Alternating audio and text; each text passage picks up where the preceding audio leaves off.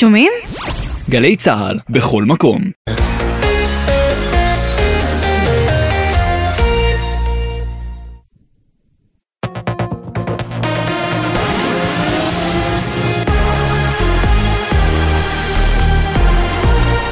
גלי צה"ל השעה שבע.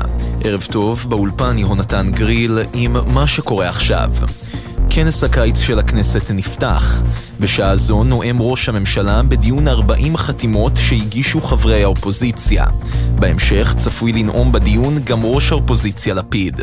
ראש הממשלה נאם גם בפתיחת הכנס, התייחס למחלוקת הציבורית ואמר אנחנו נחושים להגיע להסכמות בעניין החקיקה המשפטית מהר ככל האפשר, וכינה את ההפגנות עדות לדמוקרטיה תוססת. רוב אזרחי ישראל מבינים היום שדרושים תיקונים במערכת המשפט, בכך תמך בבחירות רוב של 64 מנדטים שהצביעו עבור הקואליציה בראשותי. ומנגד, אנחנו גם רואים את ההפגנות החוזרות ונשנות בצד השני. זוהי עדות לדמוקרטיה התוססת שלנו.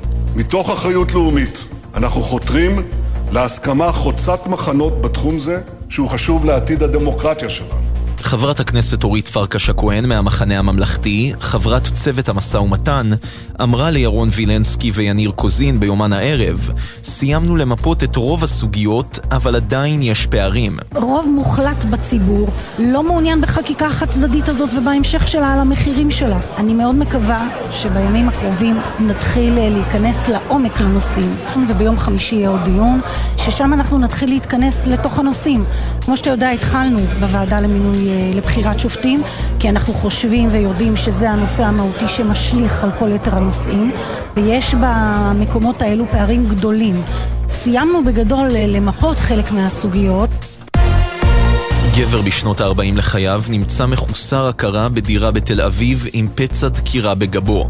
חובשים ופרמדיקים של מגן דוד אדום נאלצו לקבוע את מותו במקום. ניצב עמי אשד, מפקד מחוז תל אביב במשטרה, פנה במכתב חריף למפכ"ל על רקע ההחלטה להדיחו. מדובר בשיקולים פוליטיים אישיים ולא ענייניים, כך לדבריו. כתבתנו בתל אביב אנה פינס מוסיפה שאשד זומן להדחה במסווה של ראיון לדבריו, להעברתו לתפקיד ראש אגף ההדרכה במשטרה. נייר עמדה של רשות החדשנות מתריע מפני פגיעה משמעותית בהייטק הישראלי בטווח הזמן הקרוב. דרור בין, מנכ"ל רשות החדשנות, סיפר בשיחה עם עמית תומר וסמי פרץ לאי הוודאות יש השלכות משמעותיות על התעשייה. הנושא של האי ודאות משפיע לרעה על השוק המקומי ואנחנו מקווים ומאמינים שהורדה מהירה של הנושא הזה מעל הפרק תוריד את אי הוודאות ותחזיר את ישראל לקורלציה לכל שאר העולם. נכון, זה לוקח זמן, זה לא משהו שקורה ביום אחד. שמונה אוהדים עוכבו סמוך לאיצטדיון טרנר בבאר שבע במסגרת היערכות המשטרה למשחק העונה בליגת העל בכדורגל בין מכבי חיפה להפועל באר שבע. על פי החשד, בחזקתם נמצאו סכין, אבוקות וציוד צבעי ריסוס. ההתמודדות בין הקבוצות תיפתח הערב בשמונה וחצי.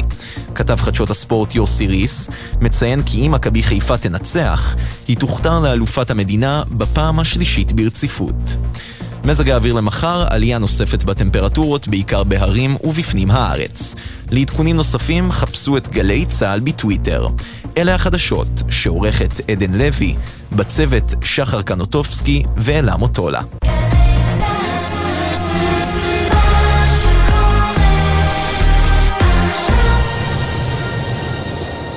בחסות קבוצת שטיר, המזמינה לתערוכת רקס לענפי החשמל, התאורה, האנרגיה והבקרה. רקס, 2 עד 4 במאי, אקספו תל אביב. פרטים באתר שטיר. בחסות הולמס פלייס וגו אקטיב, המציעות 50% הנחה על המנוי שבמבצע בארבעת החודשים הראשונים. להצטרפות חייגו, כוכבית 9940, כפוף לתקנון. עכשיו בגלי צה"ל, עידן קבלר.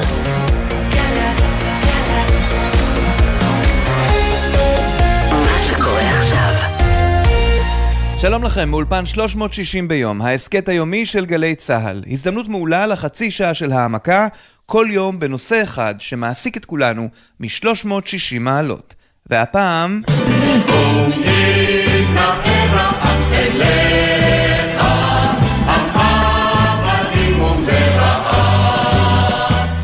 אז עבדים ומזי רעב עדיין נותרו בעולם, אבל קרנו של חג הפועלים ירדה במקומות רבים. מהו אותו חג, האחד במאי, שבעבר נחגג בישראל ובמקומות רבים במצעדי ראווה, סטייל אדלויאדה, ומנגד, חג שהיווה את נחלתם של דיקטטורים עריצים ורוצחי המונים ברחבי הכדור. בדקות הקרובות נצא למסע במקורותיו של היום הזה, התפנית השלילית שקיבל בהיסטוריה של העם היהודי ובכלל, על הצלחת הצדדים החיוביים שבו ועל עתידו, שדווקא בשל השתוללות המחירים, עשויה להשיב אותו לימיו הגדולים. כן?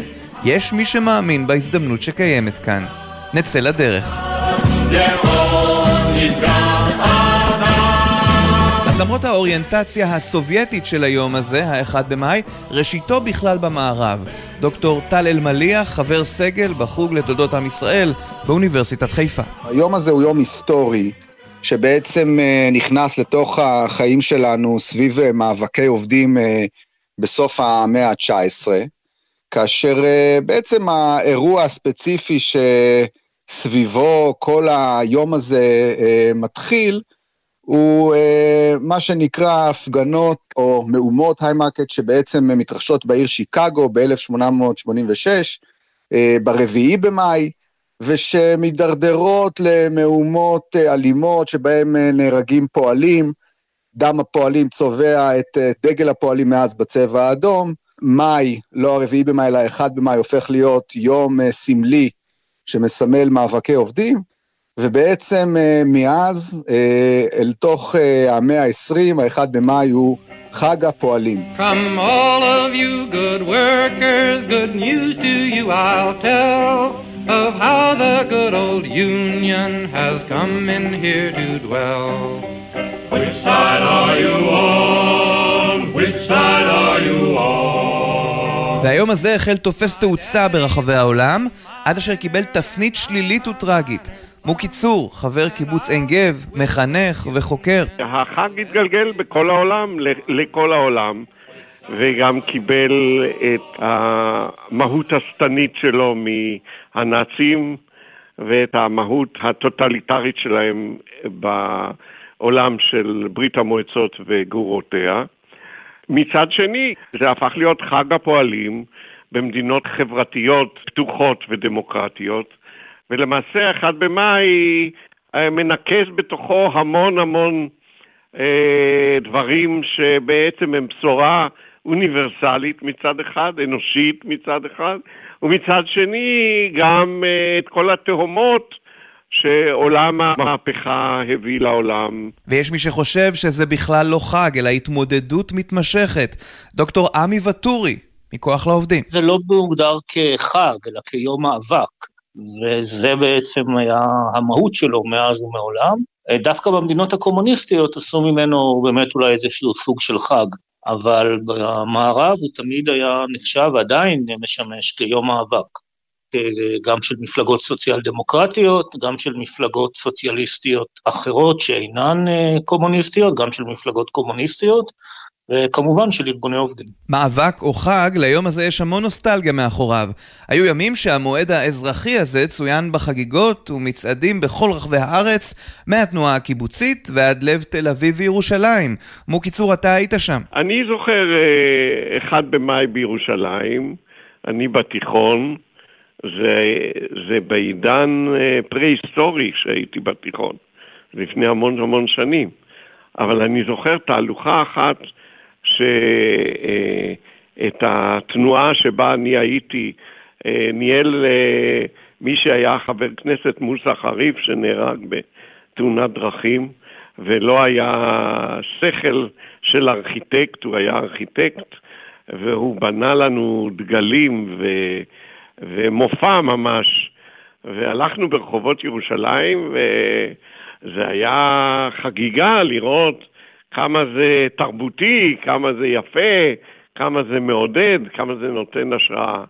מצד שני, אני זוכר אה, אחד במאי שאני בירושלים, שוב, בראשית התיכון שלי, ועושים את אחד הדברים שהיו מקובלים באחד במאי, שזה היה התעמלות פנסים.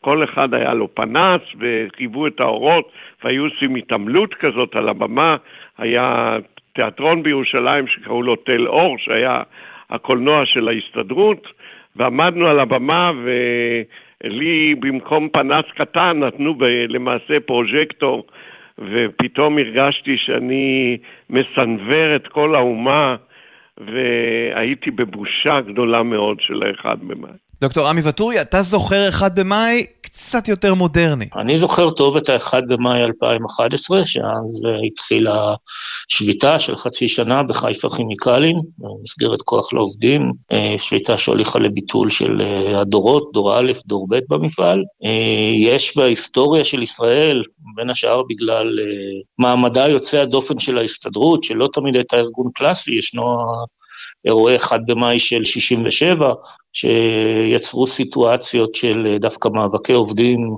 שחלקם הופנו כנגד ההסתדרות דווקא באותן שנים, אבל באופן כללי אפשר להגיד שבישראל האחד במאי איננו איזשהו תאריך שאפשר לחבר אליו אירועים דרמטיים במיוחד. אה, אה, בעולם מחוץ לנו קצת יותר, יש מקומות שבהם האחד במאי הוא, כולם מכירים נגיד את מאי 68 בצרפת, אירועים בהיקפים אה, הרבה יותר גדולים עם משמעויות אה, יותר דרמטיות. כן, אז בצרפת המשמעויות היו אחרות לחלוטין. ולמרות החגיגות ברחבי העולם והמאבק והערכים, חשוב שוב לזכור ולבחון את אותם משטרים אפלים מאוד שהפכו את האירוע הזה למשהו אחר לגמרי. דוקטור טל אלמליח. המשטרים האפלים שאנחנו מדברים עליהם אז גילו שהם אה, אפלים בדיעבד, אם אנחנו מסתכלים על, על, כמובן על ברית המועצות הקומוניסטית. בתחילת המאה ה-20, כאשר המהפכה אה, הבולשביקית אה, הופכת את ברית המועצות למה שנקרא עולם המחר, יש הרבה מאוד תקוות שהמאה ה-20 תלך בכיוון אחר מאוד ממה שהיא בסופו של דבר הלכה אליו. אם אנחנו מסתכלים על המלחמה הקרה, מלחמה הקרה זה כבר שלב די מאוחר של המאבק הזה בין מה שנקרא הקפיטליזם האימפריאליסטי ובין אה, הקומוניזם הסוציאליסטי, כאשר אה, ברית המועצות אה, לכאורה הציעה איזשהו כיוון התפתחות של הקדמה האנושית, שילך למקום של שיתוף פעולה בין פועלים, בלי הבדלי דת ולאום, ויצרו איזשהו משטר ש... הוגה, נקרא לזה הוגה הקומוניזם, קארל מרקס, אה, דמיין אותו כמשהו כמו אה, אחרית הימים, איזושהי אה, התקיימות אנושית ללא קונפליקטים, ללא מאבקים, ללא מלחמת מעמדות, ואנחנו יודעים שהתוכנית הזאת בסופו של דבר לא התרחשה. ברית המועצות גם לא יישמה את תורת מרקס בדיוק, אלא יישמה מה שקראו לו מרקסיזם-לניניזם, שזה אומר בסופו של דבר דיקטטורה. קיצור, והדברים האלה עוררו גם אצלך ואצל האיש שהתחנכת על הרחב, א' ד' גורדון, חוסר נוחות בלשון המעטה. תראה, מצד אחד אני חניך של גורדוניה, וגורדון עצמו התנגד לאחד במאי בכל תוקף, כי הוא אמר, הסוציאליזם מבלבל את הסימפטומים עם התרופה. כלומר, אה, הסימפטומים הם ברורים, אבל במקום לחפש אה, תרופה, הוא הופך להיות פוליטי והופך להיות אה, אה, לקרב על שלטון ועל כל הדברים האלה, לכן אסור ולא צריך אה, לעסוק באחד במאי ולא בדגל האדום ולא בכל האתיקה שקשורה עם הדבר הזה. אה, אז זה מצד אחד, ואני המון דברים כאלה, אני מאוד קיבלתי את זה. אבל כשאני כבר הייתי נער, אה, הלכתי באחד במאי עם ההסתייגויות האלה שהיו לי. אה, הלכתי בתהלוכה של תנועות הנוער, של הנוער העובד והלומד ואחרים, וזה לא... אה, זה מצד אחד אמר לי, כן, אני רוצה את האוניברסליות. אני רוצה את משפחת העמים. משפחת העמים זה בשבילי חלק מהציונות שלי. שאני ציוני בגלל זה שאני שותף למשפחת העמים לא רק כיחיד, אלא גם כציבור. אבל כאמור, היה לזה גם צד שני. מצד שני, היה דילמה שהקומוניסטים למעשה לקחו את הדגל הזה והפכו אותו לדגל של מרות אה, ושל שלטון, אה, וזה לא אהבתי. אז אה, חייתי בתוך הקונפליקט הזה. אז אתה אולי חיית בתוך הקונפליקט הזה, אבל לפועלים היהודיים במזרח אירופה לא היה ספק. זו הדרך. דוקטור טל אלמליח. בעצם פועלים יהודים נמצאים במאות אלפים, אה, אה, והמעמד העובד היהודי הוא אפילו בין מיליונים, ומתרכז במזרח אירופה בסוף המאה ה-19, תחילת המאה ה-20, ותנועות פועלים פופולריות יותר אפילו מהציונות, זה דבר ראשון תנועת הבונד, שהיא תנועה שרוצה לבסס אה, אוטונומיה יהודית בפולין וברוסיה, יש גם הרבה מאוד יהודים בתוך התנועה הקומוניסטית עצמה, והציונות הסוציאליסטית רוצה גם לעשות איזשהו מהלך של הגירה, וגם לבנות פה מדינת אה, פועלים. התנועה הציונית הסוציאליסטית מובלת על ידי מפלגה שקוראים לה מפא"י, ויש אה, ויכוחים רבים האם מה שמפא"י הקימה פה, בסופו של דבר, אה, היה אה, באמת מדינת רווחה. בהרבה מובנים זה היה לא בדיוק מדינת רווחה, קוראים לזה מדינת רווחה מפולחת היום. היה אי שוויון בתוך uh, מדינת ישראל של העשורים הראשונים, אבל אפשר להגיד שבסופו של דבר גם מדינת ישראל, כמו מדינות אחרות שפעלו במתווים של מדינת רווחה, די הצליחו במטרה שלהם, שזה לקחת את מעמד הפועלים ולגרום לו לאיזושהי מוביליזציה כלפי מעלה, ליצור אותו כמעמד בינוני. ואולי ההצלחה הזו היא שבסוף הביאה למיצוי? בגדול, במדינת ישראל הדבר הזה הצליח באופן חלקי, אולי משום שהוא נוסה באופן חלקי, בגלל שבעצם היו פערים גם בתוך מדינת הרווחה הישראלית. אי לכך, היא די איבדה את הפופולריות שלה עם הזמן, ובסופו של דבר הדבר הזה הביא לעליית הליכוד לשלטון ב-1977, במהפך המפורסם, שגם הוא קורה בחודש מאי, אבל ב-17 במאי. אז חודש מאי מאפיין בעצם גם את עליית תנועות הפועלים וגם את ירידתן, כאשר השאלה מדוע תנועת העבודה הארץ-ישראלית מלהיות תנועה הגמונית וכל כך רבת כוח מצליחה לאבד את השלטון, זו שאלה מאוד מאוד מעניינת, שיש לה בעצם שני הסברים. הסבר ראשון זה משהו שהייתי אומר הוא הסבר רחב, שמדבר על השמאל ותנועות הפועלים בעולם כולו. Uh, התנועות האלה נוצרו, כמו שאמרנו, בתחילת uh, מאה ה-20, או סוף המאה ה-19, כדי לייצר מוביליזציה של מעמד הפועלים, של מעמד האנשים העובדים, והם בגדול די מצליחים במשימתם. עובדה שבמאה ה-20 נוצר מעמד בינוני גדול, שזה בעצם מעמד העובדים שעובר מוביליזציה חברתית והופך להיות מעמד בינוני. ואז נוצר איזשהו מצב uh, קצת uh, אירוני, שבו תנועות הפועלים, מרוב שהם הצליחו במשימתן, הן בעצם מאבדות כבר את הרלוונטיות שלהן, שכן יש להן פחות אה, פונקציה למלא. ואתה גם מתחבר לזה, דוקטור רמי ואטורי. בסוף שנות ה-70, בראשית שנות ה-80, שהגענו לשיא מסוים, וכבר היו אנשים שדיברו על מה השלב הבא, ואיך מגיעים אולי לחברה אוטופית, ואז אה, צץ הניאו-ליברליזם, שצריך לציין שהוא היה ועדיין חזק יותר במדינות כמו בריטניה או ארצות הברית, מאשר ההשפעה שלו באירופה ביבשת. אה, אבל אחד המקומות אה, בפריפריה, ששם הניאו-ליברליזם מאוד הצליח, זה ישראל. וישראל אה, בהחלט פירקה באופן די יסודי את רוב המנגנונים החברתיים שהיו לה במהלך שנות ה-80 וה-90, זו הייתה תקופת הפירוק. מצד שני, אני חושב שמראשית העשור השני של המאה ה-21, ובמיוחד לאחר המחאה החברתית של 2011, אנחנו ראינו תנועה מסוימת של המטוטלת בכיוון השני, דחייה של אה, ארגוני עובדים שצמחו מאוד בעשור ההוא, מאבקים, שיפור מסוים באלמנטים כאלו או אחרים של מדינת הרווחה, והקורונה במידה רבה אה, החזירה אותנו בחזרה לאחור, כלומר, אה, מאז 2019 קשה להצביע על מגמות של עלייה בשוויון בישראל, אלא בדיוק ההפך. כאן המקום אולי לעצור ולהסביר את המושג שנשמע כאן לא אחת ועוד יישמע, ניאו-ליברליזם. המשמעות שלו, פיטורי עובדים או צמצום ההטבות בתנאי העסקה במגזר הציבורי, והפרטות. זה ככה על רגל אחת, כדי שתבינו למה המובנים של זה, בהרבה מאוד מובנים, הם דבר רע. מוקיצור, אז אולי ניאו-ליברליזם עשה טוב בהקשרים אחדים, אבל הוא גם שורש כל רע בהקשר שלפנינו. השתלטה הניאו-ליברליות ופירקה את, ה, אה, את האחווה של הפועלים.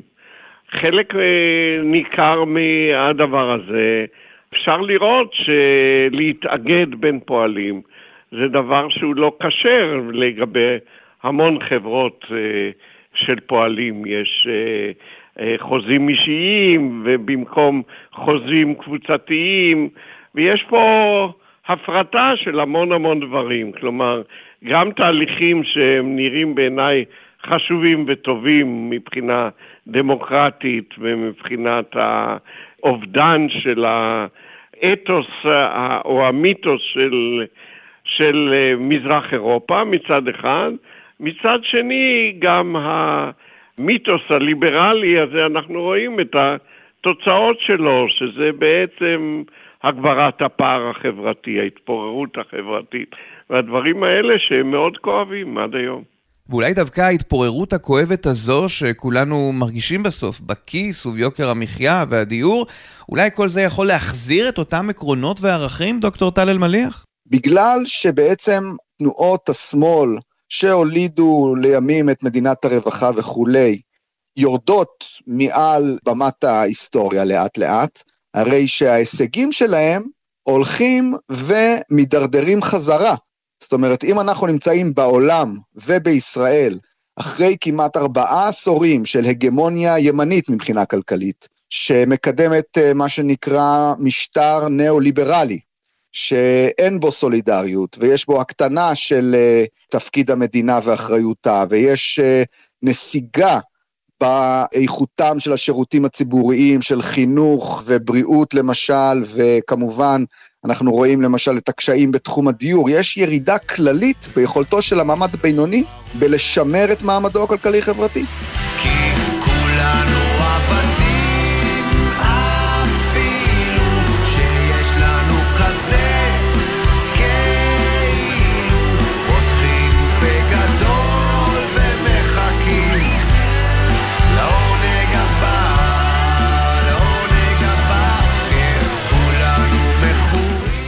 זה יכול להחזיר את ה-1 במאי לאופנה? ראינו את זה במחאת 2011, אבל זה לא התרגם להבנה מלאה של המשמעויות, משום שזה לא היה מספיק שיטתי ולא היה מספיק מעמיק כדי להבין בעצם מה, מה קורה כאן. אבל אנחנו רואים שהכרסום הזה, שהוא מאוד מאוד מתמשך וכבר מאוד מאוד מעמיק, מייצר פוטנציאל מחדש לעלייתן של תנועות שמאל, לאחר שהם לכאורה כבר נקברו גם במציאות הפוליטית הישראלית וגם בכלל. ומאוד מעניין לראות האם ואיך אה, הפוטנציאל הזה יתממש. זה דבר שאנחנו, אני מאמין, עוד נזכה לראות אותו בקרוב בכל מיני התפתחויות מעניינות. דבר מאוד מעניין, אגב, בהקשר הזה, זה המחאה. תנועת המחאה הנוכחית, מה ההקשר שלה לפוטנציאל הזה, הכלכלי-חברתי? כיום היא די מנותקת ממנו, היא עוסקת בדמוקרטיה ובערכים ליברליים, ופחות בזכויות חברתיות, למחאה הזאת לדעתי יכול להיות איזשהו אה, אה, גורם דוחף מאוד אם היא תיכנס גם לתחום הכלכלי-חברתי ויהיה לה גם שם איזושהי בשורה לתת. וגם אתה עדיין לא רואה את זה במחאה הנוכחית, דוקטור עמי ואטורי. לא בדיוק מאבק של השכבות היותר אה, מנוצלות כלכלית אה, על מה שנעשה להן ועל מה שקורה להן. אני גם אה, לא שומע יותר מדי אה, זעקות שבר על התקציב, שבסופו של דבר ממשיך את המגמה של אה, רוב התקציבים האחרונים, שהיא לא מגמה חיובית מבחינת מדינת הרווחה. מצד שני, דרכן של מחאות ושל הפגנות שהן יכולות להתגלגל לכל מיני כיוונים. אולי גם בהקשר של האחד במאי, האלמנט סוציאליסטי לגווניו יתפוס איזשהו אה, נפח בתוך המחאות האלו, אבל אני לא הייתי אומר שהמחאה הנוכחית היא ביטוי, אה, נקרא לזה עכשווי אותנטי של אה, מאבקי האחד במאי. אפשר תמיד לחבר.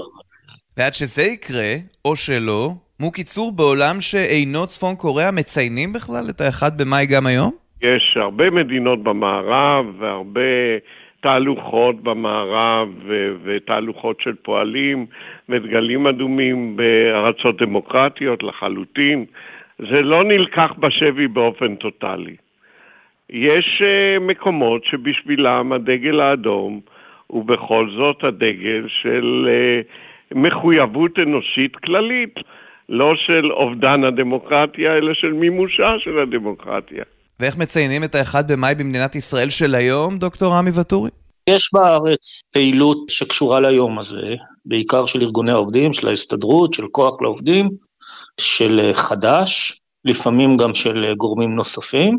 אני לא חושב שמישהו מהאנשים שצועדים ברחובות, או מפרסמים פמפלטים, או מבצעים כנסים, עושה את זה מתוך תחושה שניצחנו, הכל כבר הצליח, ועכשיו רק חוגגים את ההישגים. בטח ככל שמדובר בישראל, בכל זאת לא שוודיה.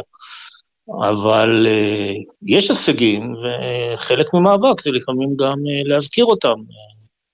להגיד שלא הכל זה כישלונות, גם יש התקדמות ויש דברים שקורים. העולם שאנחנו חיים בו היום, הוא, לפחות ככל שמדובר בארצות אירופה, הוא עולם טוב בהרבה עבור הפועלים, עבור uh, הציבור שאיננו, uh, נקרא לזה, האליטה, מהעולם של 1890, מתי שהאחד במאי כיום מאבק נוסד.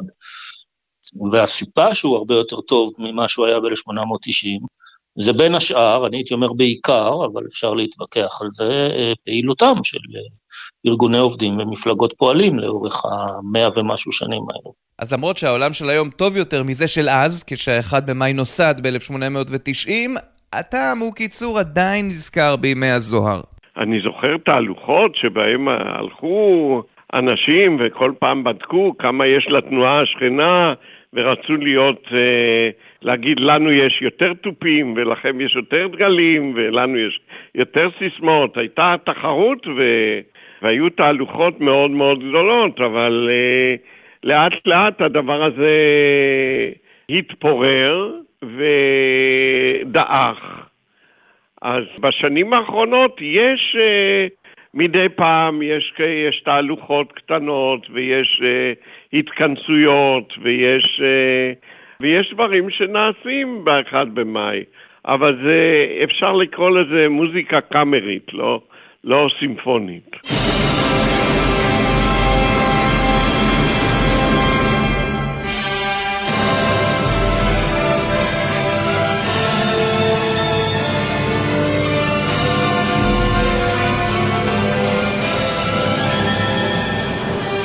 עד כאן 360 ביום, ההסכת היומי של גלי צה"ל. בכל יום 30 דקות של צלילה לתוך נושא אחד שמעסיק את כולנו מ-360 מעלות. אנחנו זמינים לכם ביישומון גלי צה"ל ובכל יישומוני ההסכתים המובילים.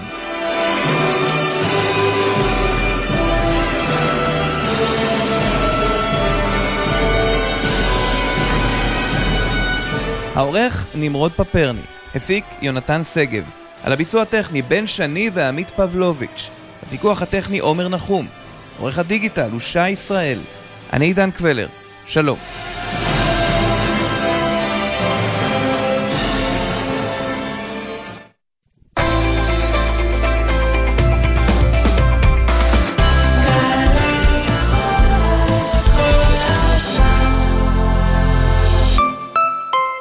עמיתי מועדון חבר, ימים אחרונים להטבות המיוחדות על דגמי כלי הרכב החשמליים BYD. המבצע עד 2 במאי, לפרטים כוכבית 4904 או באתר מועדון חבר. חבר זה הכל בשבילך,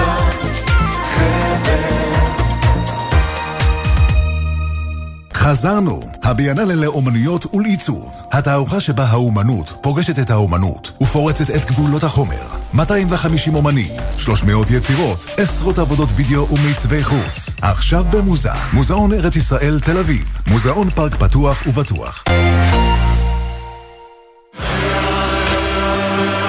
שלומי שבן מגיע לאמפי קיסריה במופע בית פתוח. זאת דרך ארוכה נכנע אורחים מיוחדים, ברי סחרוף ויוני רכטר. בהשתתפות נטע אלקיים עם תזמורת סולני תל אביב.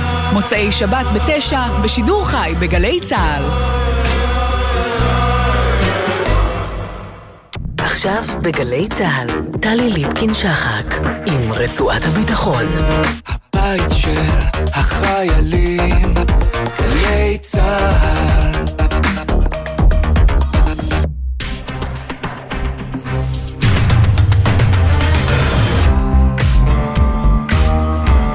שלום לכם, ערב טוב. הערב ברצועת הביטחון, העיניים לעבר החזית הרוסית באוקראינה.